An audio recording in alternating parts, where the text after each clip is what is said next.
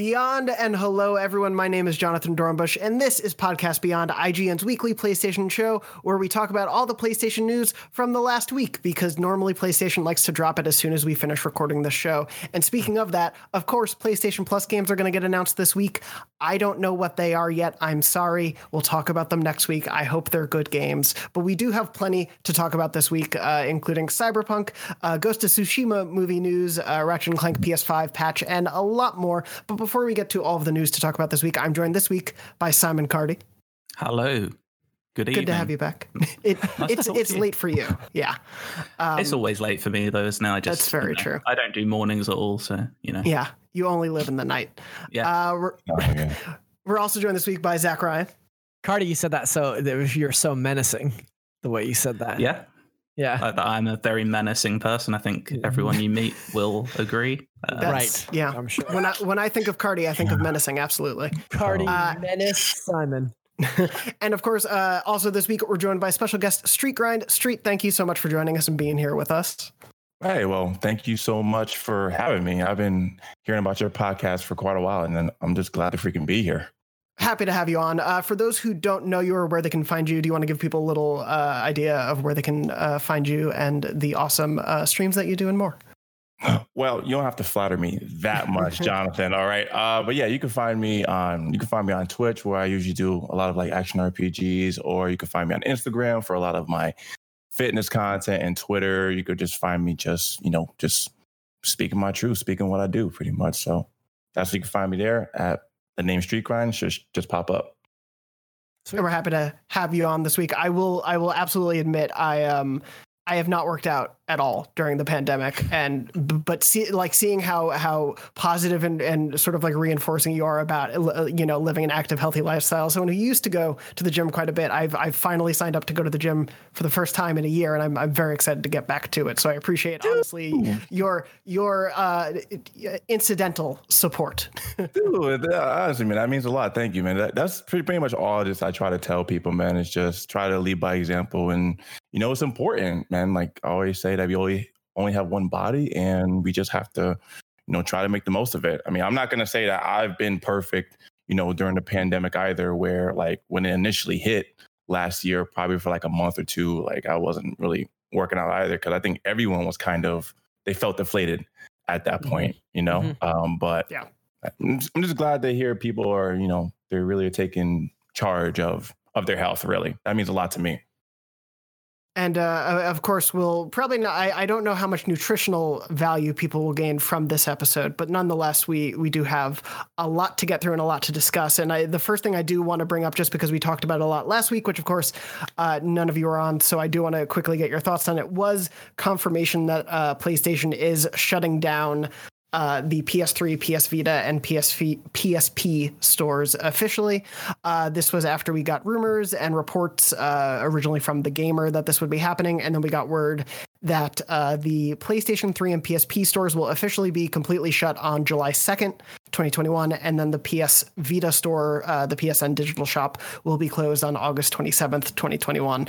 Uh, I don't want to belabor on my end too much because uh, Brian Altano and I talked a lot about this last week with Mitchell Saltzman, uh, and Brian, I think, pretty succinctly wrapped up all of our feelings was it just sucks uh, that this is happening, that we're losing a, a large piece of uh, history. Zach, I wanted to start with you, uh, just sort of like a quick reaction to this news and, and sort of what you think this means for, you know, Sony's legacy. Yeah, I think it, I I think it's a bummer. I mean, I've been a PlayStation fan for a really long time, um, and it's it's sad to see that a lot of these games, you know, the only way that you could get a lot of these older games uh, was through these stores. Uh, you know, like I have frequently gone back to my Vita and used it as a PlayStation One, essentially because you could buy a lot of PlayStation One games for Vita F- for a long time. You could anyway, um, and that's just going away. You know, so like a lot of those games will sort of be lost to time um, and that is yeah i mean we talk a lot about we have talked a lot in the past about video game preservation and um, you know how things get lost from one generation to the next and how you know there are a lot of games out there that are somebody's favorite games right? And um, those games will just go away forever in this move.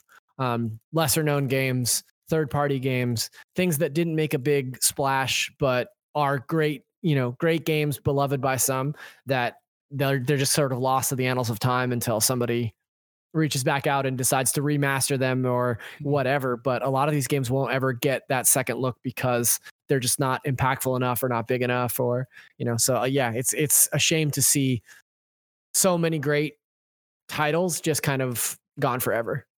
But that's my take. Yeah. Hmm. Yeah, I pretty much agree. I mean, I'm a big Vita fan saying that. I did try and find my Vita for this podcast to see what I had installed on there. I couldn't actually find it. It's been about four years since I played it. I think I'm the opposite of Zach. I don't go back to it that often. You've got your. I always I always keep mine handy just in I case. I should have prepared mine somewhere in this yeah, but you're you're a professional. I'm not. That's that's the result of this whole conversation. But, um, yeah, I I love the Vita. Persona 4 Golden is one of my favorite games of all time, and like Mm. luckily that is now on Steam, so there is a way to play that. But there are going to be games like, you know, where you're going to play Gravity Rush unless you've got a copy of it, or like, I mean, for the PSP, a UM is the big UMD boom coming back? Are they going to sort of like a hundred dollars each? I Mm. don't know. Um, but yeah, it's kind of it's less for me. I feel like I've had my fill of those games and the PSP, the PS Vita, PS3. I had my time. I played what I wanted on those. But as you say, it's more for you know the children of the future. you know, Mhm. they're not going to go back and play those games, are they? They're they're just not going to be easy to find. It's kind of a similar scenario. I didn't listen last week. I'm sorry if I'm repeating this, How but you. um, I'm sorry. Similar to what Nintendo are doing, I think when this releases today is the last day you can buy the 3D Mario collection Mm. That's right. well, I don't know what Right. they're doing after that, but you know, there are other ways to play that game, but just odd decisions sometimes, isn't it? That I don't think we fully understand. There must be just pure business reasons behind this that we I I don't know what they're doing. Mhm. Mm. Yeah, presumably it's like obviously these stores are probably not pulling in enough resources to, you know, keep the servers and the the, the available like whatever man hours and computing powers were need hours were needed to keep all of those stores running. I guess to them were not worth the money they were putting in versus what was getting out. But yeah, Zach, as you said, and uh, definitely as we spoke to last week, it, it is absolutely like a a game preservation thing, and it it, it brings up an interesting point of uh, Simon, as you were saying, like maybe they'll do things like the 3D All Stars collection. Maybe we'll get like the Vita Classics collection or something with a couple like PlayStation first party games, but there will be a lot of things just lost to time. Um, And that happens in all art forms. Like there will, there are always movies and TV shows you can't find them on certain streaming platforms or any streaming platforms, and things will just get inherently lost. But this is something that's like preventable because it like this is some an active choice that is being made is I, I think where we see a lot of the frustration come from street i don't know how you feel about this one but um yeah, I don't think I'm just going to agree with what everyone else is saying because it does suck, right? I mean, like anything that I guess it's it's taken away from you, especially when you know you've had like memories tied to it, or like I know, like for me, right? I've never personally have owned a PS3 or a Vita or a PSP, but I know so many other people that have and the memories that they've had with it. So thinking about it from my perspective, if I ever wanted to start like a collection of some sort, right? Of you know PS3 games or Vita games. Now, like that, being able to have that resource, uh, like that library to go to of like, all right, what are the games that people were talking about back in like you know like the mid 2000s when they came out? Like that is kind of just you know taken away from me now. So I'm kind of just gonna be you know, going to either like garage sales if people are even selling PS3 games or eBay or you know wherever the case may be. It's just uh, it's gonna be a little bit harder to try to you know find those those legacy type games that people are talking about. Mhm. Yeah absolutely and, and it's weird especially when there's you know major playstation franchises like where where are you going to play even if it's not the best of the bunch like where are you going to play uncharted golden abyss which is part of a you know a currently beloved franchise or like Right. w- where can you get metal gear solid 4 now i guess is it has it ever been released in a re like a collection No. i don't yeah it's Mm. like that that is just a, a main numbered entry of that franchise and you know granted konami is konami but it's it's one of those weird things where like w- there there's no solutions i think in place that were that were offered as a uh, a response to this news. And the, and this news was sort of delivered as like an update on an FAQ page and an email sent out to fans. Like it wasn't even sort of a like PlayStation blog post. And I think especially when you see Xbox making backward compatibility so much a fundamental part of their uh, process right. now it's just one of those things where it's like man I would have loved to see probably you know a letter from Hermen Hulst or Jim Ryan on the PlayStation blog that was like you know we loved this generation of PlayStation but we have to shut down these stores for technical like they could have kept it vague but just something to like address the fan concerns that clearly cropped up uh, since those original reports happened. But uh, obviously, if anything comes from this, if they decide to release uh, limited time collections or things like the Mario 3D All Stars uh, collection before they kill off Mario, uh, we'll we'll definitely keep you updated on any of those. And you don't think it's going to happen, Zach? You think he's going to stay alive? Fair enough. We'll we'll see. I, I, I heard they're preparing the fire pit now, so uh, Not a chance. Oh, I mean, Bowser's got a lot of those, so that seems Yeah. pretty pretty easy. But um, yeah, we'll we'll definitely keep you updated if we hear anything about uh, you know, any way to help preserve these games. And definitely, there are a lot of great game history preservation groups that I'm uh, going to be looking into in the couple weeks to see what they're doing and sort of what the work is around to keep this generation alive. Um, but m- moving on to continue looking a little bit forward and slightly back. Uh, at the day we're recording this episode, we got a ton of CD Projekt Red slash Cyberpunk news. Now, of course, uh, Cyberpunk 2077 is still not available to buy again on the PlayStation Store. It is still unavailable for purchase there. Uh, more than 100 days after that game's launch. Uh, obviously, if you had the game uh, and didn't get it refunded, you still can have your copy of it, and the game is still getting patches for those who are playing it on there. But um, for now, we don't know when the game's coming back to PlayStation, but PlayStation. But we've been following this game so much on this show that I, I wanted to bring up uh, sort of the like cascade of news that happened because just to set the scene for everyone earlier this week the 1.2 patch which was, was supposed to be one of the the biggest patch for cyberpunk uh, to address some of the issues was released uh, it was probably the longest uh, patch note page i've ever seen in my life uh, the list just went on for longer than like you're not ga- an Avengers fan, that i'm getting back into it simon you know. Um, I think it rivals Avengers, but no, yeah, it was a it was a hefty patch, and then right on top of that, CDPR came out and kind of uh, addressed where things are going for both Cyberpunk and the company as a whole. So the the couple of things I wanted to bring up, and then I want to dive into all of your thoughts, is that uh, starting in 2022, CD Projekt Red is going to be focusing on developing Witcher and Cyberpunk AAA games simultaneously. Uh, their wording was relatively vague, so it may be that you know these are things that are related to existing games. Like Yeah. presumably they'll still be working on I get the feeling. I get the feeling it's going to be like Gwent two and like Cyberpunk cart or something. You know what I mean? Like I, I Oh, don't man. necessarily feel like we're good. I, I would hope that it would be substantial Cyberpunk expansions and DLCs and you know like some kind of new Witcher game. But yeah, I feel like that's a far shot at this point. Yeah, it um it, it was an interesting thing to see this, and I think especially in light of you know uh Cyberpunk having such a long time of development, and obviously there there are a ton of reports about the development woes of that game. But one of those things where I think a lot of people's reaction that I saw was sort of like you you saw how hard it was for management to like understand how tough a one project like that was. Do you think they're going to understand properly how to balance two projects like that? Um, right. collective size. It's just Uh, Yeah, it's so frustrating, isn't it? Because I mean, the obvious thing to say is, and it sounds simple, but it's obviously not simple. Is just fix this game first. Just worry about do one thing at a time. I know you can't just do that in business. You can't just do one thing at a time and not look ahead to the future. But like I, I played Cyberpunk when it came out. I think I was quite lucky. I played it on. I played the PS4 version on PS5, and I was quite lucky. I didn't have too many bugs. I was had a relatively easy ride of it, and I thought it was a pretty good game. Like I thought it was a, a very good game at times, and I do kind of. I don't think it was amazing, but I, I have every now and then thought about that world and some of those characters. I think they did Mhm. that really, really well. But I just don't know the sort of fixes I would want to make that game better. I don't know if it can be done in a patch. I don't. For me, it wasn't the glitches; it was some of the core actual mechanics of that game that just didn't work. And I kind of, I know it's there's a lot of people that haven't been able to play, it, especially on PlayStation, because they haven't been able to buy it, uh, despite it not being on the Vita or the PSP. And it's just Mhm. you know, I at this point I don't know if I need more cyberpunk. I'm granted I was very lucky. I had a good experience with it, and I know there's a lot of people want to play it. But I at this point, if you said scrap cyberpunk and just go to Witcher Four, I would take that personally. But I know I'm a lucky person in that regard. Sure. Yeah.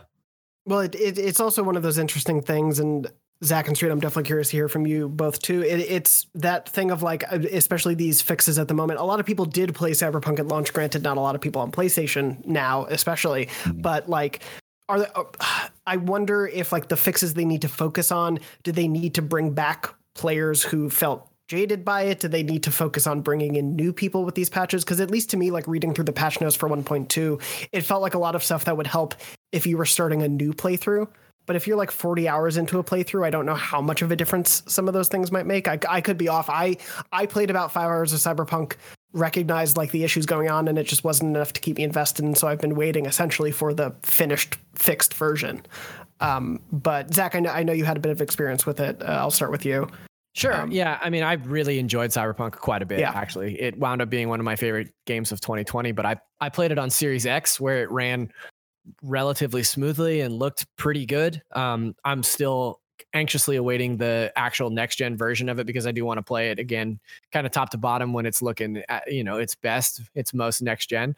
I think. Um, I think CD Projekt Red has had a really interesting week this week already because it's it's like they acquired a studio um, that will you know supposedly help with some of the uh, the crunch that they've dealt with in the past. It, will definitely help spread the workload across you know multiple places, and and they can focus on different things. Like this studio is kind of known for multiplayer, right? So like um, we the speculation is that there's some multiplayer aspect that that this new studio will be working on. Um, I, I believe they're now CD Projekt Red Vancouver is what they're called. Um, but then they also put out that statement, you know, that was like, uh, we put out Cyberpunk and we just didn't see the issues that a lot of people identified. But then their patch notes were like this long, right? And it's like, did, really, you didn't, you didn't see it, like, um. So yeah, I, I mean, it's it's a it's a catch twenty two. I definitely think it's the right move for them to move to address the idea of their runway to launch just in terms of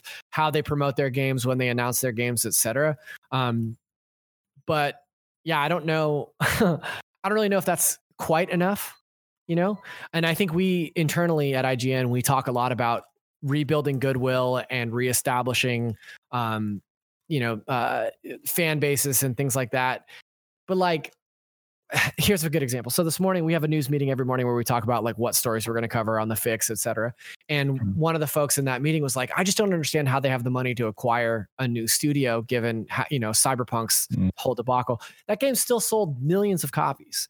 Like yeah. I think we get caught up on yeah. the bad press and the the word of mouth and the the the conversation in in you know gamer centric circles but like cyberpunk was such a huge phenomenon that that it still sold hojillions of copies. Like they still made a shit of money. Like yeah. that, I think that, they made their know, budget back like just in pre-orders instantly. or something. Yeah. Yeah. yeah. So, you know, whatever missteps they've made, they have the the capital to pay to um, make those amends. You know what I mean? Um, and as a CD Projekt Red fan, like I, I love The Witcher. I really enjoyed Cyberpunk. I'm I'm still rooting for them. I just think I just think they they bungled it every chance that they they at every opportunity over the last 12 to 18 months, you know. Um, but moving forward, hopefully these things put them on the right track, these decisions. So yeah. Yeah. There with you. Street, go ahead. Sorry.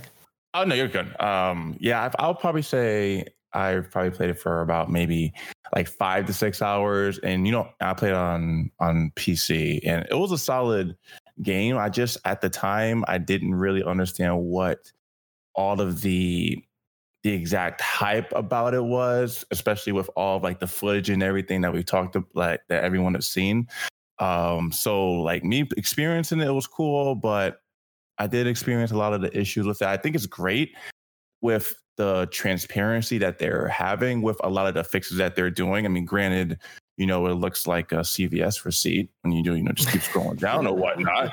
But um, I think the transparency is good. I just think from from my perspective, I'm still not 100 percent sure if I would ever like like ever go back to it. You know, like I'm I have The Witcher three, I believe. I haven't played it yet. I hear it's an amazing game. I just I just think they've shot themselves in the foot a little bit too much in order for me to go back to it. So I'm just kind of just waiting for them to do something completely new and see how they handle that moving forward. Yeah, yeah, they're in a really interesting place. I think when we when Cyberpunk came out, we had talked about sort of like that goodwill thing. I think they were one of the developers that like had some of the most goodwill from the player base and how quickly that just sort of fell off with the Cyberpunk launch. And it, it is good to see this transparent transparency, especially back when, you know, the lack of it was what caused so many problems, especially when it came to those last gen versions. Um, it's it it is a fascinating story that we're gonna see continue to come more and more like to the forefront especially with whatever these two projects are. Um, speaking of uh, Zach, I know you were mentioning that studio that'll be helping out in some multiplayer capacity. We know they've been wanting to work on some sort of multiplayer, but the, today some of their statements muddied it even further, like what their focus will be going forward outside of the immediate future for Cyberpunk. Uh, they had a statement that said, previously we hinted that our next AAA would be a multiplayer Cyberpunk game, but we have decided to reconsider this plan given our new, more systemic and agile approach. Instead of primarily primarily focusing on one big online experience or game, we are focusing on bringing online into all of our franchises one day. Mm-hmm. I don't know th- that to me reads like there won't be a proper like separate cyberpunk multiplayer thing probably anymore. And mm-hmm. instead they will just integrate some multiplayer ideas into whatever they build cyberpunk into being. But it, it's one of those things where like they both gave us a picture but there are still so many questions about what the yeah. future of cdpr looks like. It's a lot of words put together that sentence isn't it? It's not really it's not really saying anything. It's kind of basically saying we don't really know what we're doing next, so we can't tell you what we're doing next. It probably isn't this anymore, but we don't know what it is. So, you know, yeah. basically not promising anything so no one can be annoyed is what they're doing, which after last year, I can't really blame them, to be honest.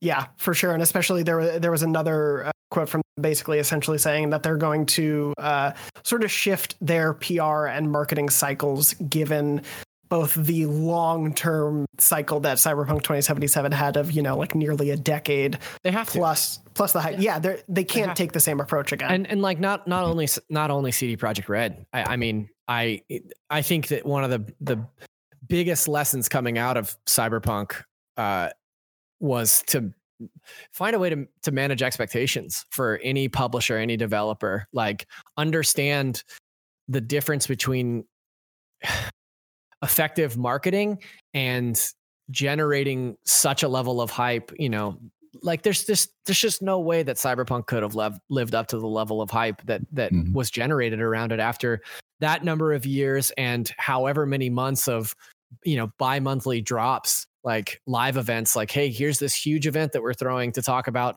the cars in our game like that that's it's crazy what they did on the marketing for that game and i hope that the industry takes note and and you know adjusts accordingly their marketing plans to to mitigate some of that. Hmm. Yeah absolutely. Like street you were saying of how like you, you know after playing a few hours you were sort of like taken aback by like the hype that you saw going in versus what you were playing and sort of your you know reaction to it. And it it's one of those interesting things of like I, I totally agree zach. I feel like this isn't just going to affect cdpr going forward. Like we are we are going to see changes across the board for i think how people approach games because as you were saying, Zach, like they still made all their money back, but at least like within these dedicated circles, people are more wary right now. Like there is mm-hmm. just a, especially any cross-gen game, if they're not showing what the PS4 and Xbox One version look like and are just touting mm-hmm. the PS5 and Xbox Series X version, that's going to raise a lot of questions now because you don't want to pull another cyberpunk. I don't want to turn, you know, CDPR into the Brita of the video game universe. But it's sort of like, yeah, it, they're everyone I think is going to be a little more careful going forward, and it's very interesting to see how that's going to play out. Um, yeah, I just like I just want studios to be honest, man. Like I know like people are always going to complain about like delays. Oh, we want this game right now. Well, guess what? You got Cyberpunk in this initial state. Now what? You know what I mean? So I just want no matter how many times you're gonna you know delay a game, we just want like a you just want a great product at launch. That's pretty much all we as you know, as a you know big gamer myself, that's all we ever wanted. Mm-hmm. Yeah, and it's uh, especially seeing the the flood of delays this year, and I think definitely a lot of them are more related to ongoing COVID concerns than a reaction to Cyberpunk. But I'm sure the reaction to Cyberpunk hangs over most people looking to do marketing for their games in the coming year or two. I, I, think that's going to really stick out to us, especially in the way that we cover games. It's going to raise a lot of questions when we go into a preview, when we go into, um, you know, uh, a new event at an E3 or a Gamescom or something else, like when we see games, it's going to raise those questions because in the back of our heads, we'll be like, well, you know, don't don't fool us twice sort of situation. Um, but obviously, there, there's a ton of devs at Cyberpunk 2077 who, as we've seen in the reporting, did raise these flags, did raise these concerns that we are seeing sort of from the uh, top level down. As as accurate, they they said they didn't see these problems coming, not listening to their team about the issues that they were clearly seeing. It's it's unfortunate, and I'm I'm hopeful that they can improve it. I want it to get to a place where I'm excited to jump into it and able to buy it on PlayStation at the end of the day. Yeah. Right. Um, moving on from that, just briefly wanted to mention I haven't gotten a chance to play it because it literally came out um, the day we were recording this. I thought we'd have a couple weeks before it did. Uh, Ratchet and Clank got a PS5 patch so that the game will run at 60 frames per second. And as a as a reminder, I think today, the day this episode is coming out, is your last day to pick up Ratchet and Clank for free on PS4. You can also play it on on PS5 backward compatible. Um, it's completely free whether or not you have PlayStation Plus, so you can uh, pick up the game. And if you have a PS5, it has the 60 frames per second patch. Uh, obviously, a good bit of marketing ahead of Rift Apart. Um, but the thing that I wanted to to bring up as sort of a in interesting cases, I'm really excited to jump back into Ratchet. I really franchise. I can't wait for Rift Apart. I think it's you know one of the most exciting looking next gen games. Um, Sony's PS5 patch upgrade process has been a little weird. Mm-hmm. Uh, you know, Xbox pretty much was like, day and date things will play better on Series X. Uh, some are optimized. We'll let you know if they're optimized. It, it, sort of was this like across the board first party emphasis and focus for them. PS5, we're seeing these uh, patches come out intermittently. Where God of War got one a couple like a month or two after the PS5 was out. Days Gone and Ghost of Tsushima had them on day one. Ratchet is getting it now. We're still waiting for a Horizon Forbidden Horizon Zero Dawn, excuse me, PS5 patch. It still doesn't have sort of like optimization for that. Um, I was sort of curious if all of you thought, is this clever marketing strategy to turn PS5 patches into news beats, or is it more just probably the realities of development coming to a head? I, think, I think it's a bit of both because you see those games, the games that got them instantly, Days Gone, Ghost, God of War, not instantly, but sooner. Those are games that those developers and those studios we don't know necessarily what they're doing next, and their games are probably quite far away. Even though they say God of War Ragnarok is coming this year, I don't believe it for a second, mm. but we'll see. no. um, but like you say, games like Ratchet, games like Horizon Zero Dawn are coming later, I think, because they're going to release these patches closer to the sequels or those studios' next games coming out. And like you said, it does act as a nice bit of PR and a way to get people to play those games again and realize maybe how great they are because I don't know if I will play Ratchet and Clank again. I do love that game. I do already have the platinum, so I don't really have much reason to go back. If the PS5 version had new trophies, I'm with I you would. there. I get it. Yeah. Um, because I already played that game through like three times, you know, around launch. So I do love it, but I'm just more excited for the sequel. I think at this point, and I don't want to ratchet myself out or clank myself. You know, you n- never clank yourself. Do we have to bleep uh, that? I don't know. No, no, no. uh, but yeah, I do think it is clever on their part. But also, those patches could be coming later for those games because those studios are hard at work on these games coming sooner. So they have priorities, really. But yeah. Yeah, I'll agree to that. Yeah, I think uh, I also think it's a little bit of both. Like I do think it's important to turn these kinds of stories into news beats and like just the allowing people to have a little more awareness, a little more insight as to like, oh, hey, this this game that I love that's is now I have a reason to go back and visit it, even if I got the platinum because I want to see it at 60 frames per second or in true 4K or whatever, right? Like, um, I just replayed Ratchet and Clank in February in yeah. anticipation of uh, uh, Rift Apart, and now I kind of wish that I'd waited just to see, you know, see what it looks like. But I mean, that game still looks incredible. It's still so, beautiful. Yeah. Yeah. It's, yeah. And it still runs silky smooth regardless of the frame rate. So, um, yeah, I, I don't, you know, it's not like I regret it or anything, but yeah. It's um yeah, it's one of those funny things where I, I waited because I'm like, this patch has to be coming. And so I was gonna play earlier this year and was like, let me give it a couple months and see what happens. Um, and so I, I have waited and I am gonna jump back in. But yeah, I, I think for me it it makes total sense and like as you guys were saying, um, having a news story to go along with these things, it helps keep it like back in everyone's minds, especially as the sequel's coming out. But yeah, I think it, it does lead to that sort of question of, uh, should I replay this game now, or should I play it for the first time now, or should I wait? Like, what's the precipice? And obviously, we're gonna we're going to hit a point where that's less of an issue because cross-gen games won't be as much of a focus. But yeah, it's an mm-hmm. interesting place to be in at the mm-hmm. beginning of this generation. So I have been having the urge to go back to The Last of Us Part Two because I did only play it once at launch. I do want to play again. I've been having that urge, but at the same time, that's gonna surely at some point that's getting a PS5 patch. I bet you assume before- so. bet I would hope the end of the so. year. Yeah. I bet you before the end of the year it does. Yeah. Yeah. So I think Yeah. I'm just gonna wait because it's worth it for that game. I think. Yeah, that that feels like a no-brainer, especially if and when they ever release uh, the factions multiplayer thing that they've teased before.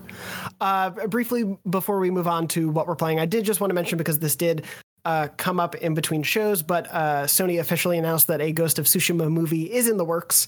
Uh, we don't have too many uh, details about how it'll exactly adapt the story, uh, given that it's a large open world with a pretty ensemble cast, uh, and um, we don't have any stars or uh, talent on that side attached to it. I am totally blanking, and I feel like an idiot because I had the story up and then I accidentally xed out of the tab. Uh, I forget who the director is, so I'm going to It's going the to. John Wick director. Thank Um, you. Yeah, Derek yeah. Kolstad. Yeah. Yeah. Um, which for a, for a game or uh, Chad Stahelski, excuse me. Yes. Uh, w- One of the yeah the Chadwick uh, John Wick dudes, Chadwick guys. Chadwick is Um, not as cool a character as John Wick. um anyway so we know that movie will be coming it's yet another sign of like sony increasing its sort of focus on adapting its projects uh, on a case by case basis uh, which which i appreciate like they're they're trying to figure out where to best put these movies and tv shows like the last of us and that twisted metal show that's coming down the pipe at some point um my only thing was i about I, that. Right. I thought Ghost would make a pretty cool miniseries. I'm I'm interested how they cram it into a movie. I think the main plot Yeah. you could probably cram into a movie, but the think- joy of go ahead. Yeah, I think you could. I think they've got the right man for it because you know if there's one man who knows how to direct an action thriller about a man, one man on a vengeance mission. Yeah. get the guy who did John Wick because why wouldn't you? Um, and I do think the like I'm not as hot on Ghost of Tsushima as a lot of people. I enjoyed it. I, I wasn't like near my game of the year for last year, but I you still can really leave the enjoyed show it. right now then. Yeah. but the thing I enjoyed the most about the game was the combat, and if they can recreate some of that combat in some of the fight scenes in the show, then uh, in the show, sorry, in the film, then I think it'll be great. I just a lot does rest on who you get to play those parts. I think because that is another great thing about the game is the performances are all great, and maybe it is time that we saw some of the people who play these characters actually playing people in films and TV shows. But I don't know. It's not for me to say, is it? I don't run these. I don't run a film company. Maybe I should Not yet. yet. Um, yeah, I, I'm with you there. I am curious about what they do because this is one of those funny things for me, and it was the same thought about when I heard there's an Uncharted movie. It's like Uncharted is so clearly inspired by Indiana Jones, and so to make a movie of it, the snake eating its own tail, and Ghost of Tsushima, even though it's an original movie, is heavily inspired by Kurosawa films, and it, you know even with the Kurosawa mode in there, and so it's one of those things of like. Does it just then become a sort of like pastiche of those old movies and is the thing that inspired it, or Mhm. can it be its own unique thing? Is I think the question I Mhm. have. Yeah. Because I think it's, you know, I'm probably get some flack for this. I think it's a pretty standard A to B story. I don't think the actual plot itself is anything outstanding in that game. So, how it's to me, the style of that game is what they've got to translate into the film and the style of the action and the personal motives, those characters, rather than the broad story itself. I hope it's just a movie about a guy who follows a bunch of foxes. That'd be great. If Yeah. Andrew Goldfarb is writing the movie, that's what it will be. Yeah, you know, it's just Yeah. like he just goes on a nice horse ride and occasionally he just follows a fox and sees what happens. Like that's the whole movie. That It- sounds good to me. it does have to live up to the title card of Ghost of Tsushima, which is yeah, so sure, great give when me you. that same. Give me that an identical late title card. I bet they will. Yeah, that would The be. Absolutely. Fox is a I'd ghost be all into that. along. It's Haley Joel Osment is playing. Ooh, okay, all right, There we go. I'm in. You've completely changed the story, but I, I'm there Yeah. with. And this is why I don't run a film company. I so like I, I don't know, man. Like I I think that I think that having a sort of A to B plot like you're describing, Cardy, is maybe lends itself better to a a uh a film. You know what I mean? Like I think that it it makes more sense to me. Like this movie makes more sense to me than an Uncharted movie does. You know, because it is a I could contained see that, story. yeah. It's like Yeah. Mm, my uncle yeah. is kidnapped by this faction of people, so we're gonna I'm gonna invent becoming a ninja and go break him out. Like that you know like that's the whole story of that game. And you can take some artistic license but that's already like a pretty easily understandable story. Whereas something like uncharted with five games you know in the canon and you know Mhm. what story do you tell? Which parts do you take? Which parts do you omit? Um apparently the answer was to like go with a young nathan drake. I don't know. It just doesn't make as much sense to Yeah. me as this Mm. I mean, I will say I absolutely loved Ghost of Tsushima Legends, and if the film was actually a take on that, then I'd be very into it if it was some sort of weird it's a way harder gothic movie to Japanese make horror. Yeah, but I I like interesting things. So. Oh my god. Damn. this fucking guy Uh, Well, whatever it becomes, we'll we'll definitely keep an eye on it. Uh, but that that's far off in the future. I want to talk about things that are happening now, and by things that are happening, I mean the games that we're playing. Uh, Street, as as our guest, uh, I wanted to start off with you. What have you been playing, both either on stream or, or off stream in your own time? What have you been up to recently? Uh, well, I would say one game that recently just came out was the co-op game It Takes Two, and man, I'll have to say the way the game executes the cooperation between the two characters is legit like top notch. I would say if you were playing it with like like like your best friend or like a really good friend of yours, like you'll enjoy it a lot more than if you were either a playing it by yourself or playing with somebody that is um that's random. So that is a game I'm definitely gonna revisit again for sure. Um in addition to that, I've been I've been playing Breath of the Wild for like months. Like Yes, legit month yes dog. legit legit months and i just want more and more of it legit every time i'm in i'm in the dlc right now but it's my actually and I'm, I'm gonna put this out you know on blast and everything. It's, it's my first zelda game ever. So Mhm.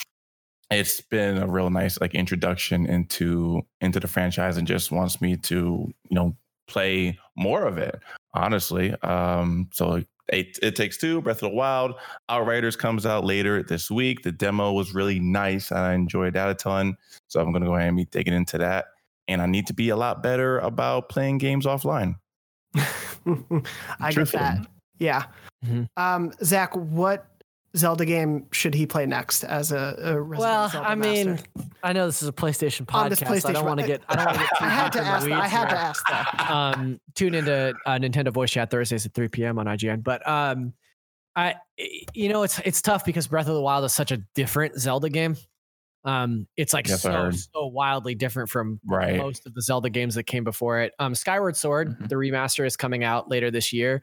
Mm. And that was the game that came just before Breath of the Wild. And it's probably, there's a lot of ideas that started in Skyward Sword that were executed better in Breath of the Wild. Um, it's probably the closest thing. But my favorite Zelda game, um, second favorite after Breath of the Wild, is probably Wind Waker. So I would give one of one of those two a shot next. Right. Yeah, Wind Waker is my favorite Zelda, so I'd Same. also agree with that. Yeah. I love it. It's a good place to go next for sure. Mhm. Uh, Simon, what have you been playing? What have you been up to? I've also been playing a lot of It Takes Two, and I've got to agree with Street. It's it's some of the most fun I've had in years playing a video game. Like maybe at this point, it's hard to say because I love Portal Two so much, but maybe the best co-op game I've played. I'm, I think, right near the end. I maybe have an hour or two left. I might even finish off this podcast. Who knows? But Wow.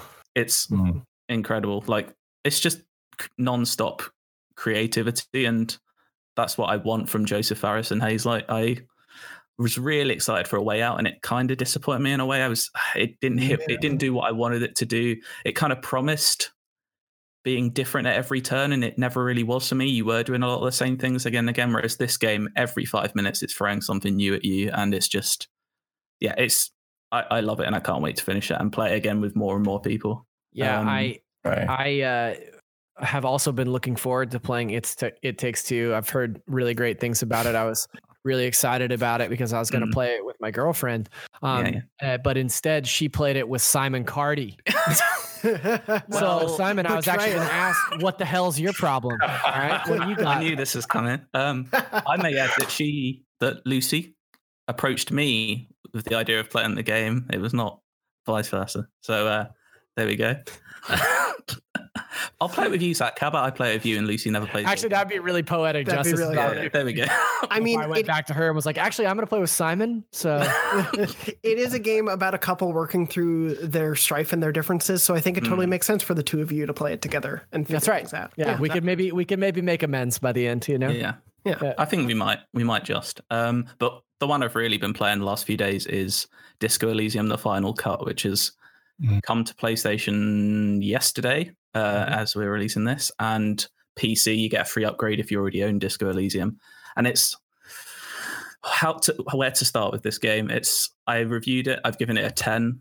I think it's an absolute masterpiece. It's unlike anything else I've ever played, and it's it's an RPG in like the truest sense of the word. Like it harkens back more to like a Dungeons and Dragons game than it does like a Witcher or a Final Fantasy. It's all about building your character in this world, using dice rolls and your skills, and just work. You are a detective who wakes up with a hangover and basically just amnesia. You don't know who you are, why you're in this place, and you know you've got a case to solve, and that's all you know when you start this game. And it's just 25 to 30 hours of just weirdness, a lot of bad language. Don't play with kids, I will say that. Uh, and a lot of drugs and a lot of violence. But it's just, it's the best written game I've ever played. I think I'm at a point where I can say that now. It's just, oh, there's over a million words in this game, which is twice as long as the Lord of the Rings trilogy back to back.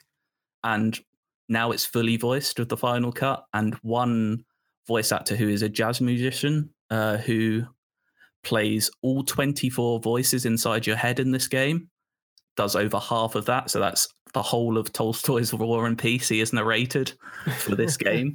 It is absolute madness.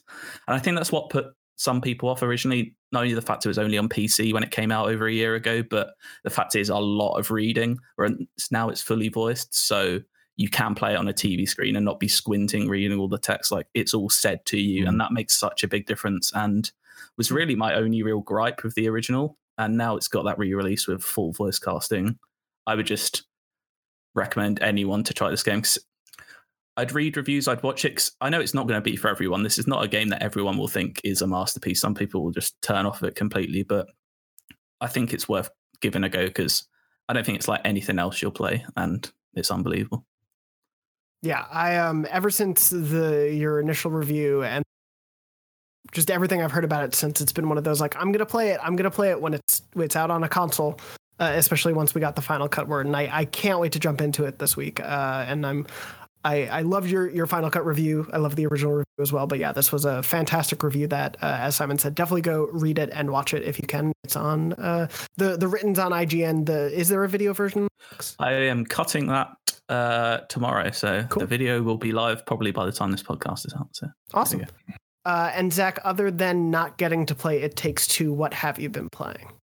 Uh, you know, I've been kind of having a little bit of a rough go the last, I'd say, month, and just like not really playing anything that has stuck with me. I've kind of bounced off a lot of different things. Uh, this year, in particular, I'm trying really hard not to a replay stuff and b not to push through stuff that that doesn't really grab me in the first few hours. You know, if something hasn't hooked me in the first like three to five hours, like I, you know, previously I would have been like, oh, I'll just I'll just keep playing and see if I if it grows on me. But at this point, I'm just like trying not to spend too much time on on stuff that hasn't really hooked me.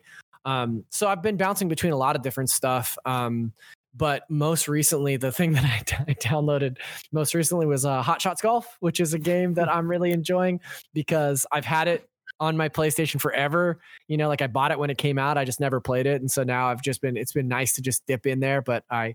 Uh, yeah, I'm really enjoying Hot Shots Golf. Shout out to that game. Uh, and then I downloaded uh, Disco Elysium. Uh, I want to I want to try that just because it's you know I've heard so many awesome things about it. It was in so many game of the year conversations. I'd typically be hard pressed to play or uh, yeah to play any game that would have me play as a cop, but um, in this case I'll make an exception because I've heard it's very good. it's it's so- definitely not a pro police game, if I can put Right, it that way. yeah. Uh, everyone Um, hates you. So yeah. you go. if the shoe fits. Um, and then yeah, outside of that, I've just been bouncing between a bunch of other stuff too. So yeah, Cool.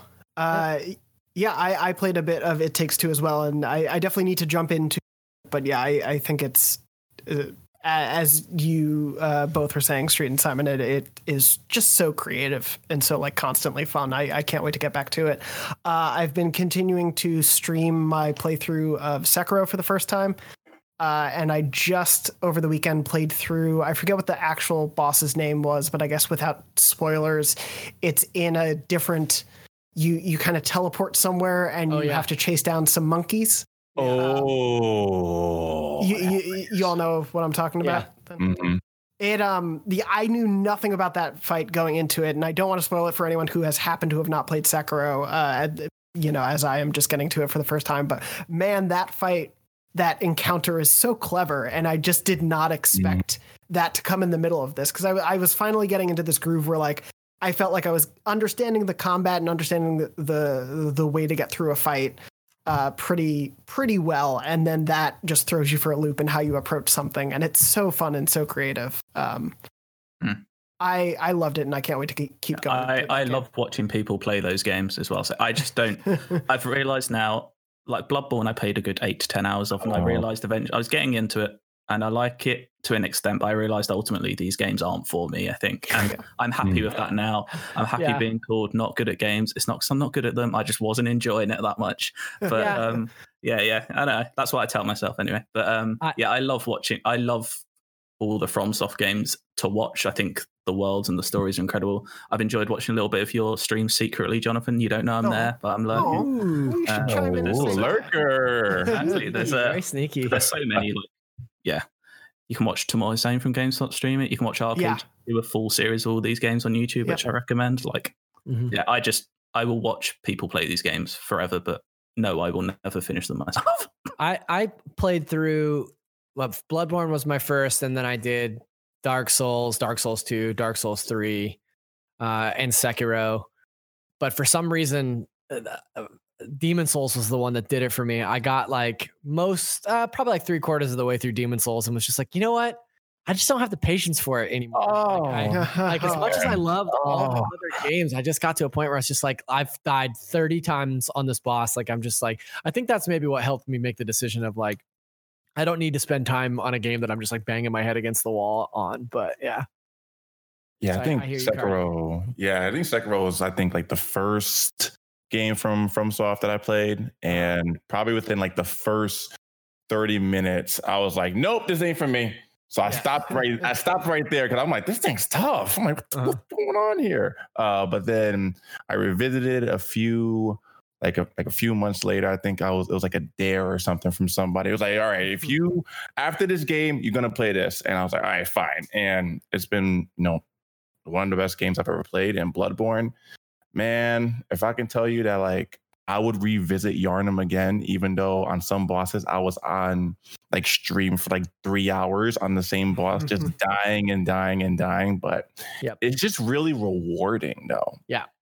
Yeah it's uh, getting I, I finally understand that sort of like the the punishment and then the reward of it. And and simon i also totally it is not for everyone. It very much was not for me until it clicked. But even if it never clicks like as you said they're still really fun to watch especially like both watching the struggle and the the wins that people can go through there's just such a catharsis to it it's mainly the struggle. I enjoy the yeah struggle. that's I- fair Yeah, there's Those there's a, favourite bits. that's the majority of it the vast majority Don't just is clip that struggle. out of context because that sounds awful.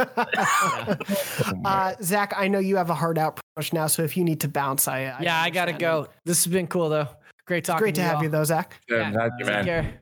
Before we wrap up, though, I do want to jump into our memory card segment, which is, of course, the uh, segment where the viewers and listeners at home write in with their funny, weird, sad. Uh, sad I was going to say sacky. I, I mixed the words sad and wacky. That's where I'm at this day. Sackboy stories. All your Sackboy stories. exclusively Sackboy stories.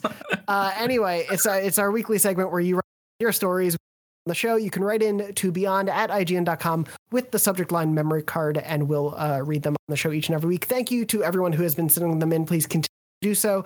Uh, we definitely have a few that I'll be pulling from in future weeks that have already been sent in. But if you'd like to send one in, please share it. Please don't be afraid to to send it in. Uh, obviously, you can keep stories anonymous if you'd prefer to. Uh, I know people don't want to share names always. That's completely fine. Uh, if it, if it's you know pretty personal and such, but always happy to read these out. And I I just wanted to say thank you again to everyone who has shared. Some of these have been really personal and really emotional. Some have been hilarious. Some have been very weird. Uh, we've had so many great stories, and I really appreciate everyone who's written it so far. Uh, but Street, since you're our guest this week, I wanted to open up to you if, if there's any sort of PlayStation or just general gaming memory you really want to share this week. I uh, want to give you the spotlight. Sure. Uh, I would say one memory that always sticks out is playing Final Fantasy X for like the first time. Um, so like the way that I was able to get the game was my my family, like growing up, you know, like obviously we didn't have like a lot and whatnot, right? But there was like, all right, you can get like one game for like twenty dollars at GameStop, you know, when people actually shopped at GameStop. Um, so we, I just looking through the, the bins or whatever, and I saw like the Final Fantasy X cover and it looked interesting. So we got it.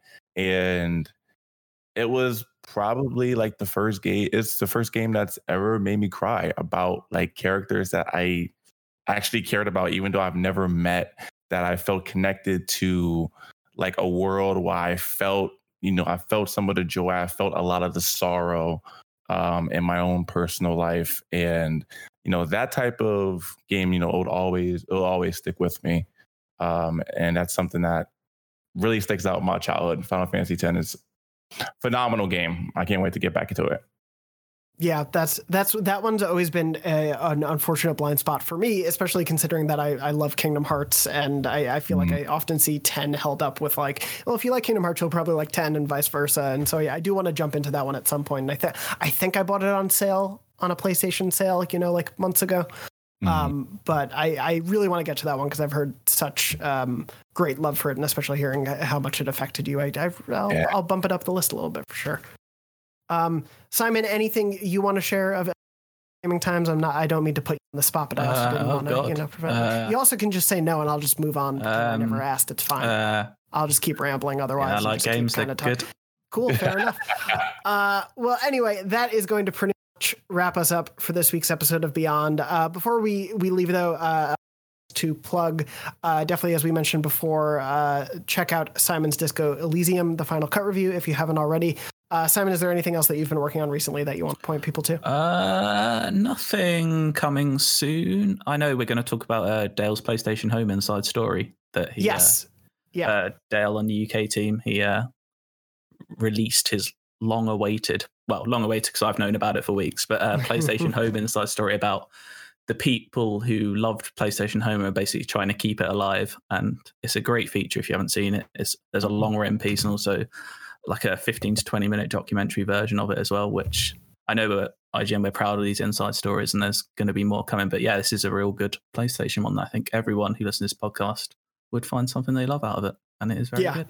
It's it's a really great one. I, I started it last night and it, it was hard to stop because it's just such a fascinating heartwarming story at the end of the day because it's all these people who are just really passionate about this now defunct uh, you know social platform that PlayStation had, and especially with the the PS3 store yeah. closing, it, it, it feels pretty pretty resonant uh, at the moment. But yeah, it, it's on IGN, it's on YouTube. Uh, it's uh, about the fans who are. Uh, I, I want to pick out the full title before I uh, mess it up. I believe it's the fans who are trying to end PlayStation Home dying or something along those lines. Yes, it is mm. very very similar to that. Yes, yeah. Um, I, I, will. The the fans who refuse PlayStation Home die. Yeah, yes. it's a it's a really great piece. Definitely go check it out uh, if you mm-hmm. haven't already. I recommend it to everyone listening. Yeah. But yeah, apart from my Disco Elysium review, I've kind of got bits and bobs. Got an inside story in the pipeline, but can't reveal what that is yet because it's probably months away. But there you go. Look forward to that mystery project. the fans who don't refuse to let PlayStation Home Exactly, it's a complete argument against this video. Yeah, yeah. It's, it's, it's, it's very strange the approach we're taking. It's just talking to everyone who didn't like PlayStation Home. It's really not nice to watch. it's it's weird oh, that you decided to take this path, but yeah, yeah. here we are. Uh, um, but no, yeah, definitely. Uh, yeah. I I love the inside story. Can't wait to see uh, what else we have cooking. Mm-hmm. Uh, Street, where, uh, what specifically uh, can people look forward to on your streams? I, I know you were mentioning playing through Breath of the Wild DLC currently. Anything else you want to shout out specifically before we wrap up? Uh, I mean, like if you are just look, if you're looking for a place to, you know, feel empowered and to, you know, feel uplifted, you know, that's what my stream's about. Like community is really welcoming, and I always just like to let people know that like your life is valuable, that your past does not determine your future, and you know, there's something out there for for everybody. Um, so that's what my streams are usually about. You know, we always play games and whatnot, but it's always about just letting people know that you know things are gonna be okay. You know, uh, so you can catch me on Twitch usually Thursdays, Fridays, and Sundays. You can catch me there if you want to interact with me live, and then you can also like said catch me on Twitter and Instagram um, as well if you want to interact with me there. Awesome. Yeah, I uh, I'm very happy to have found your streams. It's it's as you were saying, uh, your community is extremely welcoming and warm, uh, and it's a very uh, welcoming, great place to be. Whether you're just tuning in for a little bit or you know in the stream uh, joining from the start, it's a, it's a really great community you fostered there, uh, and I'm excited to see it grow. I appreciate that. But uh, that's going to about wrap us up for this week's episode. Uh, Simon and Sri, thank you so much for joining me this week, and thanks to Zach, but he, he's not here, so it's it's whatever. Yeah. Uh, and thank you, of course, to Red, our producer, for helping to make this show run. And thank you to everyone out there who's watched and listened. Uh, Beyond is normally live 3 p.m. Pacific at beyond.ign.com, youtube.com slash IGN games, and your podcast services around the world. Thank you so much for watching or listening. We hope you're safe. We hope you're well. And as always, beyond. Beyond. Beyond.